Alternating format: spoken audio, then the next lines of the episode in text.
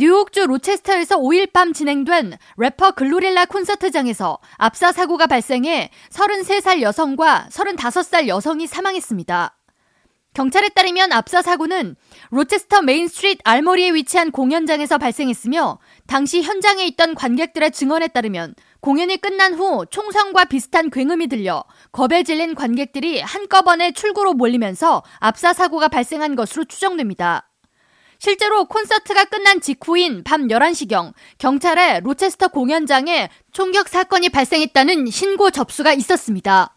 로체스터 경찰국은 콘서트 참여 군중들을 한꺼번에 출구로 몰게 한 굉음이 실제 총성인지 확인되지 않았다고 밝히며 현재 해당 압사 사고 경위에 대해 조사 중이라고 덧붙였습니다.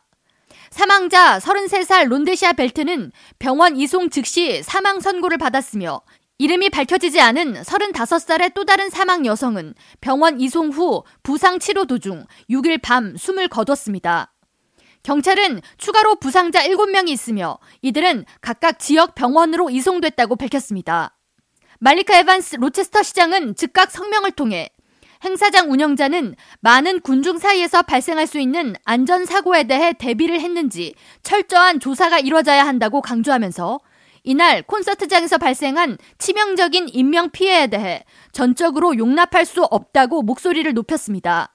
이날 콘서트의 주인공 그래미 후보 래퍼 글로릴라는 트위터를 통해 콘서트 당일 있었던 불행한 사고 소식을 들었다고 전하며 공연에 참가한 모든 팬들이 안전하고 무사하기를 기도하고 있다고 덧붙였습니다.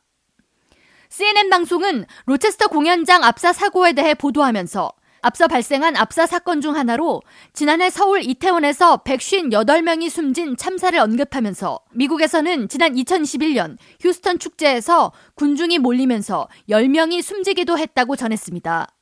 그러면서 로체스터 공연장은 최대 수용 인원이 5천명으로 당국은 당시 관객이 적정 규모였는지도 조사 중이라고 덧붙였습니다. K라디오 전영숙입니다.